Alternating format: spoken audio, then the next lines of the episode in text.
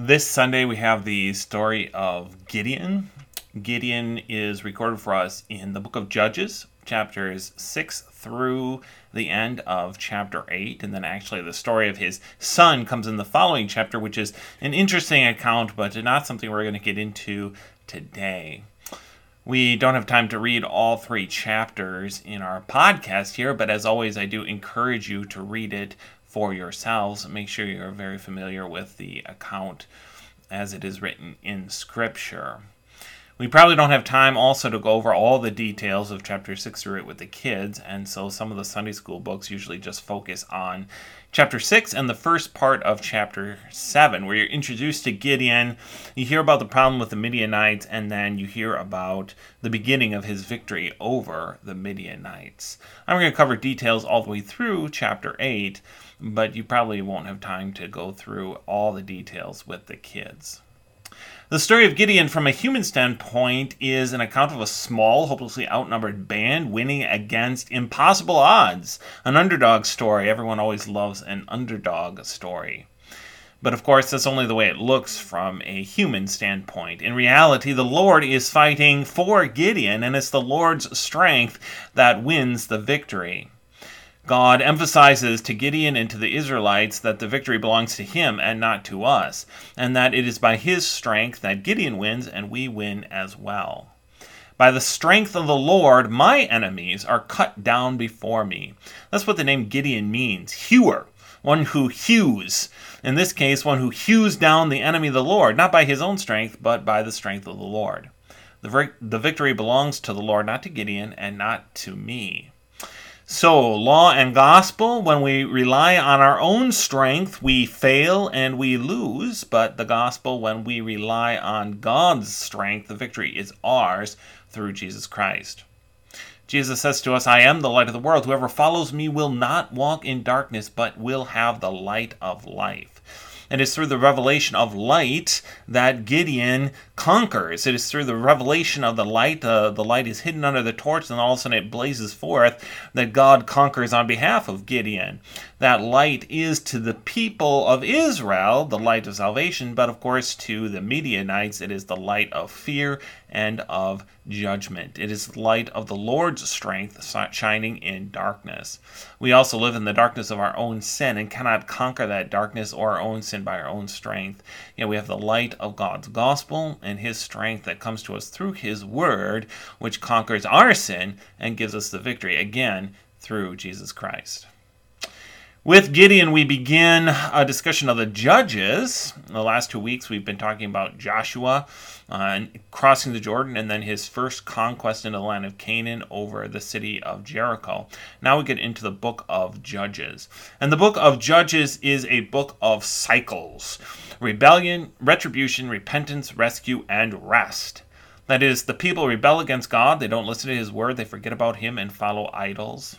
God brings upon them judgment because of the rebellion. That's the retribution. The people, oppressed by the Midianites or the Philistines or some other group, turns to God in repentance. God has mercy on them and rescues them, and then gives them rest for a little while until once again they turn in rebellion against him, and the whole cycle is repeated. You think of a mill wheel, which is, of course, driven by the water. The water pours over the paddles of the mill wheel, and that forces the paddles down, causing the wheel to turn. As those paddles reach the bottom, the water slides off them, and free from the water, they ascend up into the air as the pad- as the wheel continues to turn. The cycle of the judges is very similar, but instead of water, it is God's grace that moves the wheel. God pours out his grace upon the people, and for a little while they have rest. They then empty themselves of God's grace, rejecting his grace, turning away from him, and in their rebellion, uh, they start. It's not God, but it's they who start the process over again. If either of these two things weren't true, the wheel would not turn, right? If God refused to have mercy and grace upon his people, even in their rebellion, the cycle would stop and the people would be lost. But of course, we remember from the prophet that God's mercies are new every morning. God will not stop having mercy upon his people. His grace is poured out upon them again and again. On the other hand, if the people would stop rebelling against God and trust in his grace and mercy, again, the wheel would stop. This time, the people, instead of being lost, would live peacefully in God's grace. But man in his sinfulness constantly rejects God's grace, and so the cycle continues over and over again in the book of Judges, and even beyond the book of Judges, even into Kings and throughout the Old Testament. Even in the New Testament, the cycle continues, where any given country or land hears God's word and rejoices in his salvation and his grace, but over time forget his grace and turn to themselves and trust in their own works instead of trusting in God's strength. And the cycle is repeated among us as well. In this case, the people turn away from the Lord, and the Lord uses mainly the Midianites. It's not just the Midianites. The Bible says also all the people from the east, that is the southeast of the land of Canaan, joined together. But it's mainly the power and the might of the Midianites, which by which God teaches them repentance. The Midianites is kind of an interesting oppression, because unlike many of the other oppressions which happened to Israel, the Midianites, the Midianites do not come in and rule and take over the rule of the land. Instead, what they do is that they come up with their camels during the time of harvest, and they raid the land of Israel, taking away everything that they can carry, all the gold, all the money, all the fruits of the harvest, and leaving Israel in poverty and in, without food uh, for the winter. It only lasts for seven years. Many of the other oppressions last for quite a bit longer, but uh, this one only lasts for seven years before the people learn their lesson, and they turn to God in repentance, and God raises up Gideon to deliver them. The Midianites are descendants from Midian, one of Abraham's son, sons through his second wife, Keturah. So after Sarah died, uh, Abraham remarried a woman named Keturah and had sons through her. One of those sons was Midian. The Midianites are descended from them. The Midianites are sometimes grouped together with the Ishmaelites, who of course are descended from Abraham's son Ishmael, uh, which he had through Sarah's servant Hagar.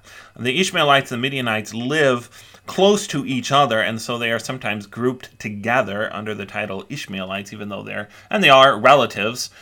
Uh, one, both descended from Abraham, but through different sons. And so they are sometimes grouped together, as they were in the story of Joseph, for example. And we are told that Midianite traders came through, and Joseph's brothers sold him to them, but at the same time they are also called Ishmaelites. And so the the names are sometimes joined, the two groups are sometimes joined together. In this case, it's mainly the Midianites, but also some of the other groups from the east, like the Ishmaelites and the Amorites, and probably maybe even the Edomites as well. They uh, rode camels up, so they're a lot like, the, the Midianites are actually a lot like the, when we think of the Vikings uh, during the Middle Ages in Europe, who would come and they would come down from their homes and plunder the land, uh, whomever they chose, and then take the riches back home to be with them. That's exactly what the Midianites would do. Really, the only difference between the Midianites and the Vikings is that the Midianites rode camels through the desert up to the land of Israel, whereas the Vikings used ships to come down across the sea uh, into Europe. Even the names that the Midianite kings give to themselves sound very much like Viking names. So two of the kings are named Oreb, which means raven, and another one is named Zeeb, which means wolf. So you can certainly picture um, Viking raiders being having their kings named Raven and Wolf. So uh, very, very similar in, in a lot of ways. I just I think it's kind of interesting. Judges six tells us some not so great things about Gideon. Gideon is, from a human standpoint, the hero of the story, and yet he starts out uh, in sinfulness. He and his family have an idol to Baal and to Asherah set up on their property, and this is where all the people of the city of which he is a part come to worship. They're not worshiping God, they're, they're worshiping false gods. And not only is Gideon participating in that worship, but he is leading in that worship, uh, the idols that have being set up on, on his father's own property. Uh, he is not one who trusts in God, but is worshiping false idols. And not only that, but when the angel of the Lord comes to speak to him, Gideon doubts it. He says, well, if the Lord is with us, then why are these Midianites opposing us? What, where are his great works that he did to our fathers? And so he has this complaint against God, which he thinks is maybe a good reason for not following the Lord. Nevertheless, the Lord does appear to him and calls him out of sin, just as the Lord appeared to Abraham and called him out of sin, calls him to worship the true God. And at the call of the Lord, Gideon listens. He cuts down the Asherah pole. He breaks down the the altar for Baal, and in the very same spot, as, as the Lord commanded, he erects a altar to the Lord. He uses the wood of the Asherah pole to offer a sacrifice of a ram to Jehovah, to the true God. However, he does this at night because he is afraid of the villagers. When the villagers wake up the next morning and they find that Gideon has destroyed the altar, they're pretty mad about that. They want to sacrifice Gideon to Baal in order to appease Baal. But Gideon's father intervenes, and Gideon's father says, look, if Baal is real, and if he's the real God, he should be able to fight for himself. He shouldn't need villagers to fight for him. In other words, he's saying, if Baal is real, let him prove it by him coming down and punishing Gideon for what he did. And so the villagers give to Gideon a new name, Jerubbaal, meaning let Baal fight.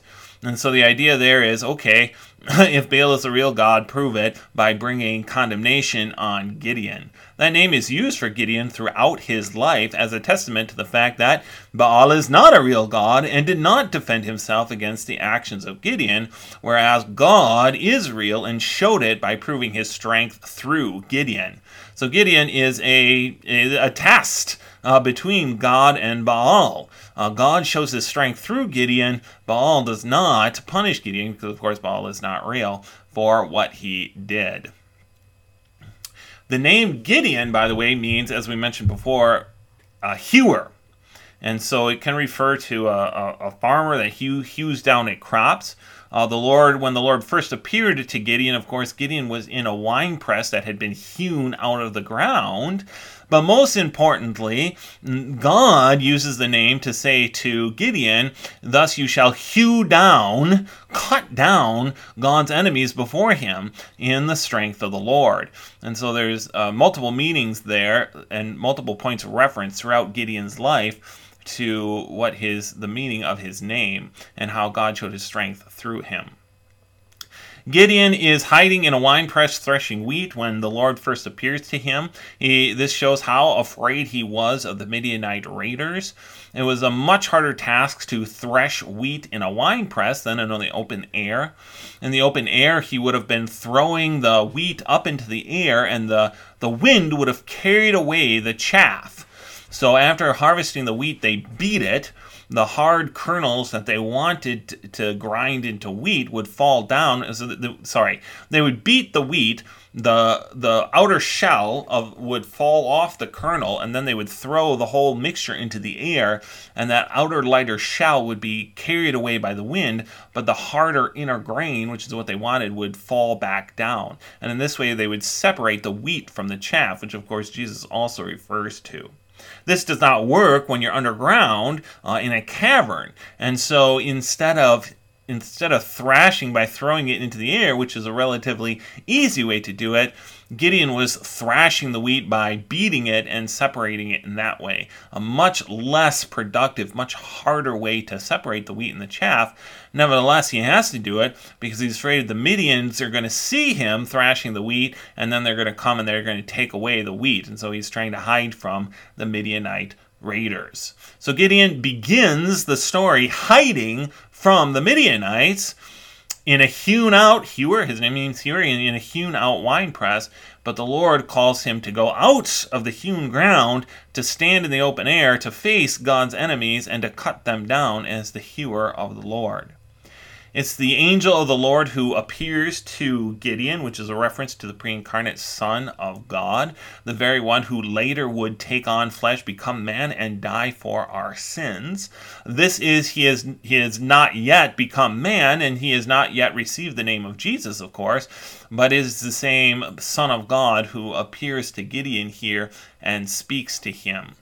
When he appears to Gideon, he tells him, "Go in the might of the Lord. Go in this might of yours," he says. Now, that might of yours of which he's talking to Gideon isn't Gideon's strength. And that's the whole point, that Gideon has no strength in himself, and that's how Gideon responds. Who am I to go against the Midianites?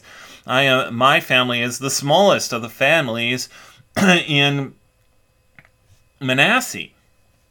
Uh, but the might of yours that God is talking about is not the might that comes from Gideon, but the might that comes from the Lord and is given to Gideon. It's just in the same way Paul talks about the righteousness of God, the righteousness that belongs to God, but which is given to us through faith, just as God spoke to Abraham. And the Bible says Abraham believed God, and it was counted to him for righteousness. So the righteousness of God became Abraham's through faith, and the righteousness of God becomes ours through faith. So also it is the strength of the Lord that is given to Gideon, not his strength, in which the Lord sends him forth. And then the Lord continues, "Have I not sent you?" This is the assurance that Gideon has strength and is able to go forth, not because of who he, who he is, but because the Lord has called him and sent him. Paul, of course, reminds us, how shall they go unless they are sent? And he's thinking there about the preaching of God's word. And how can we go? How can we have the strength to go out and share God's word and preach God's word unless it is the Lord who sends us and the Spirit of the Lord who goes with us? And so it is the strength of the Lord. That's the, the theme of this account, that it is the strength of the Lord which accomplishes victory. And it is the strength of the Lord that is given to Gideon as the Lord sends him out. And so it is also the strength of the Lord that is given to us as the Lord sends us out. Gideon wants some reassurance that it is actually the Lord whom he is speaking to, and so he tells the Lord has appeared to him just in the form of a man. He doesn't look like a spirit or like an angel. He looks just like a man.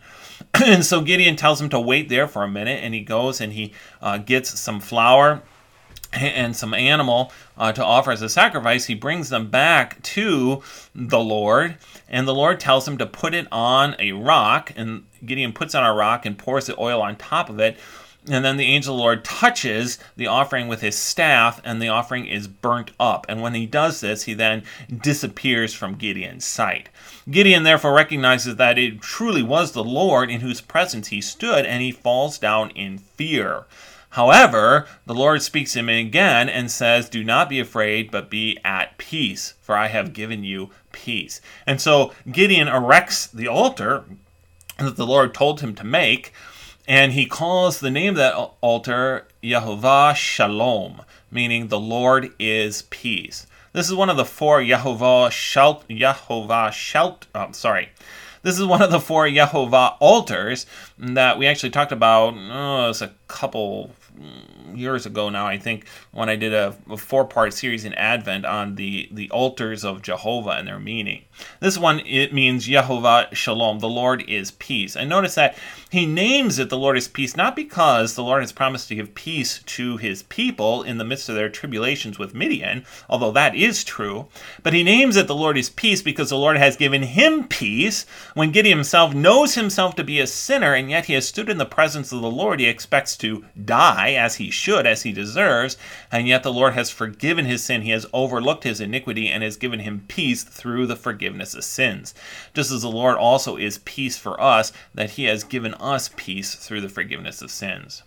Chapter six of the book of Judges mentions some of these sins of Gideon. He was a, a false worshiper of a false idol, and, and that that idol was uh, even in his land. He doubts the Lord when he comes to talk to him, and he, he doubts him later as well. He's hiding from the Midianites, uh, and he's not, and he's worshiping, false worshiping. We hear more sins of Joshua actually, sorry, of Gideon, actually after his victory as well. He rules as judge of Israel for a little while, for forty years.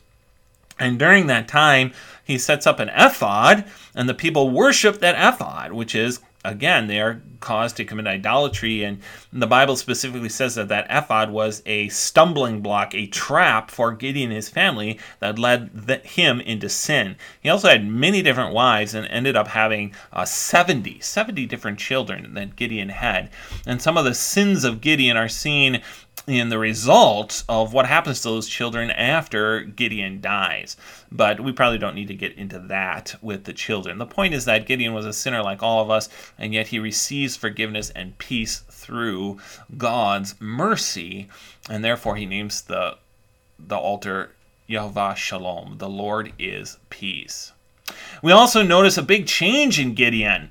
Uh, before, he was filled with doubt and unbelief, hiding in the winepress, questioning and blaming God, or it's your fault for not being with us and keeping us from the anger of the Midianites, and hiding in that winepress and even and doubting God. But now, the Spirit of the Lord is upon him, we read, and he goes forth with boldness. He tears down the altar of Baal. And true, he does it at night because he's afraid of the villagers, but he does it. He stands up against the villagers when they come in and demand that uh, he rebuild the altar, or that, that Gideon be sacrificed upon it. Uh, with a little hope from his father, of course, but he stands up to them and, and professes that the Lord is the only true God.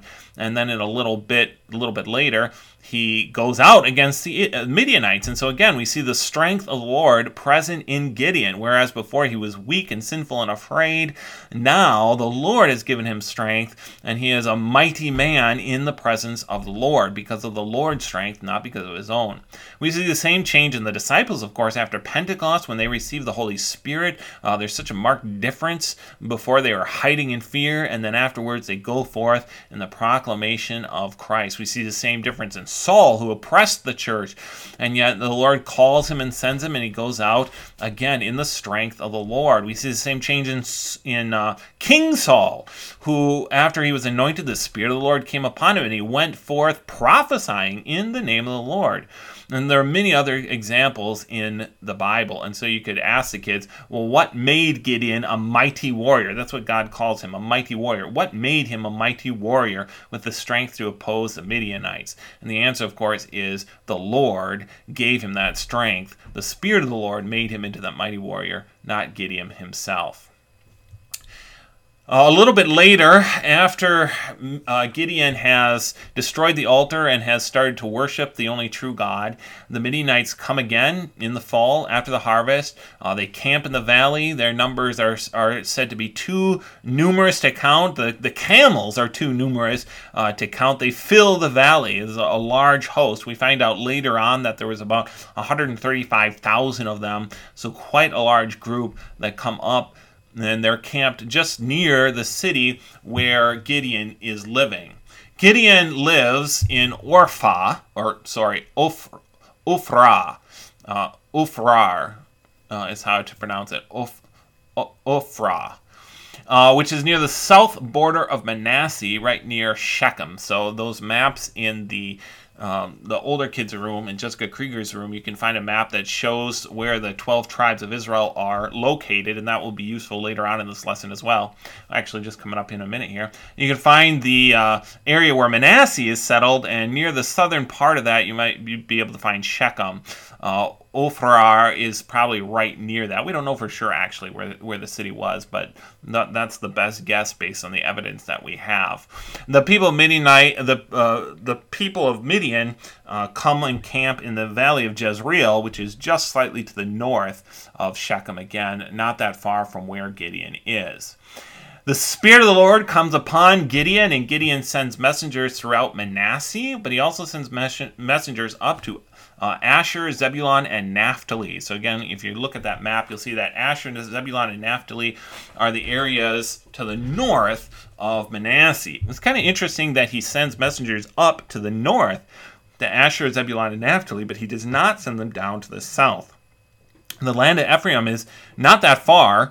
Uh, the city where where Gideon lives is just on the border with Ephraim, but for some reason, and we don't know why, he doesn't say, uh, he does not send messengers down to the south. And later on, the people of Ephraim are actually going to complain about this. Well, why didn't you let us come and help with the battle? Gideon will have to uh, talk to them about that. But for whatever reason, he does not send messengers south. He only sends them north uh, throughout Manasseh, Ash, Asher, Zebulun, and Naphtali. As he is waiting for the men to come from Manasseh, Asher, Zebulun, and Naphtali, Gideon asks the Lord for a test. He wants to make sure that the Lord is with him. He wants to make sure that this is what the Lord wants him to do, that the Lord wants him to go out, and that the Lord is going to give him victory over the Midianites. There's a little bit of a lack of trust there, but at the same time, he is going to the Lord. He's asking, I want to make sure this is really your will. We remember how Joshua, when he attacked Ai, the city of I did not inquire the Lord what his will was and, and paid the, the cost for that. So there's, there's some doubt there, but there's also some good, like, okay, I'm going to inquire of the Lord. But he gives the Lord this test with, with regard to a fleece. He puts a fleece out on the ground, and he says, okay, in the morning, let the fleece be covered with water, and all the ground around it be dry. Of course, that would be very unusual. Usually everything's covered with dew, or nothing is, right? But here it's just the fleece that's supposed to be covered with dew. And of course, the next morning, the Lord does exactly that. Uh, Gideon comes out, and he finds the fleece covered with water, and in fact he wrings out the fleece, and it's a full bowl of water. So it's not just a little bit of dew, but it is covered, and yet the the the ground is dry. Gideon wants to make sure it's not just some kind of fluke or some weird thing with the the fleece, and so he says, well, okay, Lord, do the opposite next morning. Uh, let the ground be covered with water and the fleece be dry, and of course it is. So there is some doubt in Gideon's mind here, but again, it's the strength of the Lord, and so the Lord gives Gideon reassurance that he can trust in him, that this is what the Lord wants him to do. About thirty-two thousand men gather from those tribes. This is far less than what the Midians have. Remember, the Midians have about one hundred thirty-five thousand men. So even with thirty-two thousand men, they are still vastly outnumbered, four to one odds over uh, four Midianites to every one Israelite.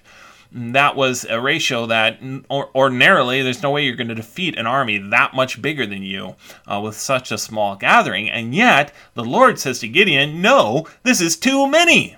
Because again, the Lord wants to show that the strength is his, and the, the victory is his, and the victory does not belong to Gideon. The strength does not belong to Gideon or the people of Israel. He wants to make it absolutely clear beyond any doubt that it is he who is going to win the victory. And this goes back to what Gideon said at the beginning of chapter six. Remember, Gideon said, where are the great works, the miracles of the Lord? He, he's saying, we heard how he delivered the people of Israel from Egypt, how he sent the plagues, how he opened the Red Sea, how he sent manna in the wilderness. We heard of all these great things that God did in the past. Where are they now? Well, God is answering Gideon. He's showing him his great work. Uh, thirty-two thousand is too many, he says. We need less. And so the Lord, through Gideon, tells everyone who is afraid to go home. About twenty-two thousand leave. Okay, I'm afraid. I'm going to go home. And that leaves only about ten thousand. I, I personally wonder if, if they that ten thousand really weren't afraid, or if they just were afraid to admit that they were afraid, and therefore they stayed. But well, for whatever reason, ten thousand remain. God says it's still too many. And so God directs Gideon to take the men down to the river. And all who get down on their knees and drink the water right out of the river are sent home. But those who cup their hands and draw the water up to the mouth and lap the water, uh, they are told to remain. Now, sometimes people have tried to make, uh, draw conclusions about this. Like, oh, those who, who lap, it, it shows uh, that they trust the Lord, or, or something like that. And I, I don't know that you can really say that. I don't know that you can really make any real analogies. Scripture certainly doesn't. I think it was just kind of an arbitrary test in order to winnow down the number of men. And so there's three hundred who draw the water up and, and lap it from their hands. And that's what the Lord said, okay, with these three hundred, now I'm going to save Israel and give Israel the victory over the Midianites. So we start with four to one odds, thirty-two thousand men against one hundred thirty-five thousand Midianites. We're now down to four hundred fifty to one odds, uh, three hundred Israelites versus one hundred thirty-five thousand Midianites. The odds were impossible before, and now they're just right out insane. And yet, of course, it is the strength of the Lord, not the strength of the people of Israel, that gives them the victory. Gideon is still weak, still doubting the Lord, and so the Lord gives him one final proof to really strengthen him. God appears to Gideon. He says, if you're still afraid, if you're still worried, go down to the camp of the Midianites and listen to what you hear there. So Gideon takes his servant and he goes down. He gets as close to the camp as he can. He's just within ear reach of where he can hear the guards talking, and he hear that he hears these two guards talking to each other. One of them says, well, did you Did you hear about this dream? Apparently a lot, if not all, the people in the camp had this had this dream the night before as they were sleeping.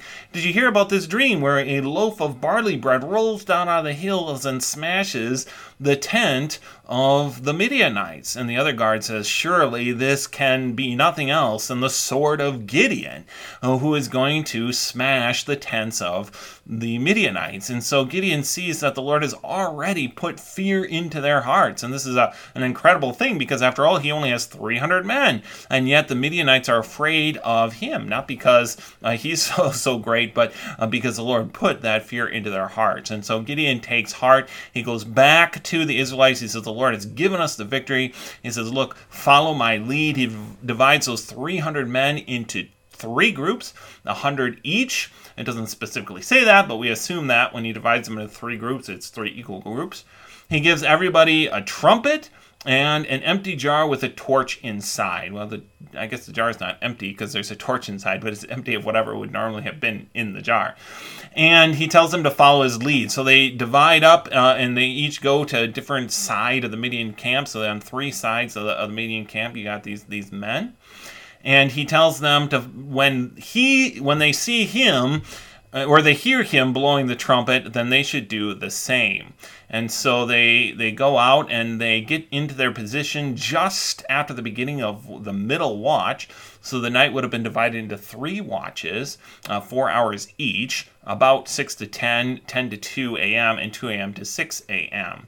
So this would have been just right after about uh, ten p.m. And you can imagine most of the people would have just gone to bed. Everyone would be just falling asleep. And it's just at this moment then, just after the changing of the guard for the second watch, uh, when all the soldiers have, have finished and gone to bed and have, have just about fallen asleep, that Gideon blows the horn, breaks the clay pots, the light shines forth, and oh, when the other companies see it, they do the same thing, and they all blow the horn and shout, for God, for Jehovah, and for Gideon. The people in the camp wake up, confused, startled. What is this light? What is this noise? The Israelites have come upon us, they say. They grab their swords and just start fighting everyone they can see. They're just so confused and afraid that they just start killing each other. Now, obviously, a light coming on suddenly right after you're going to going to sleep could easily cause you to wake up confused, but there's more than just natural confusion going on here. The commentary from Concordia points out that if even ten percent, even ten percent of the Midianites had kept their wits about them and had stopped long enough to kind of look around and see what's going on, they could have easily overcome and defeated the Israelites with even ten percent. And yet the Lord fills them all with fear, causing them to turn on each other. They run and they flee as far south as Abel Mahalo. Isaiah chapter nine, verses one through seven, and that's a beautiful passage, a beautiful passage we usually hear around Christmas time, reminds us uh, of the day of Midian and compares it to the coming of the Messiah. Uh, the yoke of the oppressor shall be broken as in the day of Midian. And that very passage begins with, on those who sat in darkness, a light has shone. So again, a, a reference to Gideon and how the light shone forth, and God used that light to bring victory. In the middle of the night, that light shone forth and gave salvation to God's people, but brought destruction and wrath upon God's enemy. And that's the same passage that then goes on, to us a child is uh, to us a son is born, to us a child is given, and on his shoulders the government shall rest. And so just as Gideon brought uh, salvation, although it was God who brought it through Gideon, uh, to his people at this time, so also Jesus would be the light of the world, would shine forth to bring salvation to his people. And again, that is the strength of the Lord, uh, not our strength. As the Midianites flee to the south to Abel Mahalo, now Gideon does call on the men of Ephraim. And perhaps this is why he didn't call on them before. Perhaps he was waiting. He wanted them uh, to guard the River Jordan, although one would think that if that was his plan, he would have told them that, and they could have been ready, you know, before the, the Midianites even fled. But for whatever reason, he didn't call them before. Now he does send out messengers. He asks them to hold the River Jordan so that the Midianites will be trapped between his army and between the armies of Ephraim and not able to escape the land.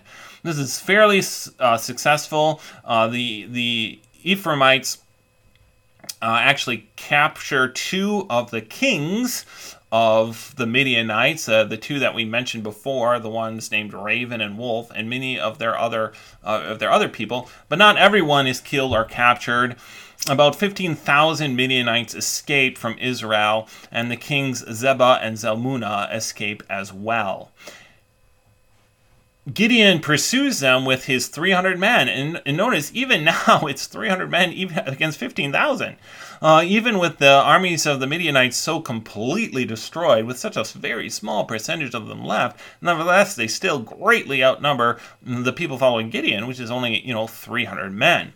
Nevertheless, Gideon, in the spirit of the Lord, follows after to try and make a final end to all the Midianites so that they will not plague the Israelites anymore. As he crosses the Jordan, he asks um, the cities of Succoth and Peniel to help him to give food to his soldiers. They refuse. Uh, they don't want to pick sides. Uh, they don't want the wrath of the Midianites coming down upon them for helping the Israelites. And so, even though they themselves are Israelites, we should say. Uh, but so they say, no, no, no, we're not going to help you uh, unless you first kill their kings. Well, their help's not going to matter that much after Gideon kills their kings, right? And so Gideon promises to come back and punish them after he kills the kings for their lack of help now. Uh, Gideon does in, indeed catch up to Zebah and Zalmunna, and he and his three hundred men fall upon them when they're not suspecting. Uh, he destroys the armies. He brings the kings back to the land of Israel and executes them. He executes them because they executed his brothers. He asks them, what happened to these men? And they say, oh yeah, we killed those men. And so Gideon says, because you killed my brothers, therefore I'm going to kill you. He does also punish those two cities as he had promised. He then goes back, and the people of Israel ask him to be their king. He correctly refuses. He tells them, no, the Lord is your king. I'm not going to be your king. I'm not going to take the place of the Lord. The Lord is your king. But he agrees, in essence, to be their judge, to be the one who speaks for the Lord. And so he has them build an, an ephod, which he sets up in his hometown. Now, this was a problem because an ephod, although it was prescribed in the book of Leviticus, it was something that the high priest only was supposed to have and to and to wear. And so an ephod was the way in which God communicated to his people through the high priest. And so in a sense, Gideon is, is looking for the Lord to lead the people and is looking for his guidance. Let the Lord speak to us through this ephod. But it was wrong for him to make one and set it up uh, for himself to use. It should have only been used by the high priest. And later on, this ephod would become a snare to the people of Israel and to Gideon, who would start to worship the ephod itself as though it was God, instead of recognizing it only as a tool through which God speaks to them. And so Gideon again fell into idolatry. Although he worshipped Jehovah and he didn't worship Baals, uh, he, he and the people of Israel would make pilgrimages uh, to worship before this ephod. It became a snare to him and his family, the Bible says. Yet, despite the fact that he was a sinner, like all of us, and failed in many ways, God used him to give a mighty victory to his people, and they had forty years again of rest. As long as Gideon was judge over Israel, God gave them God gave them rest from their enemies, and for the most part they worshiped the Lord.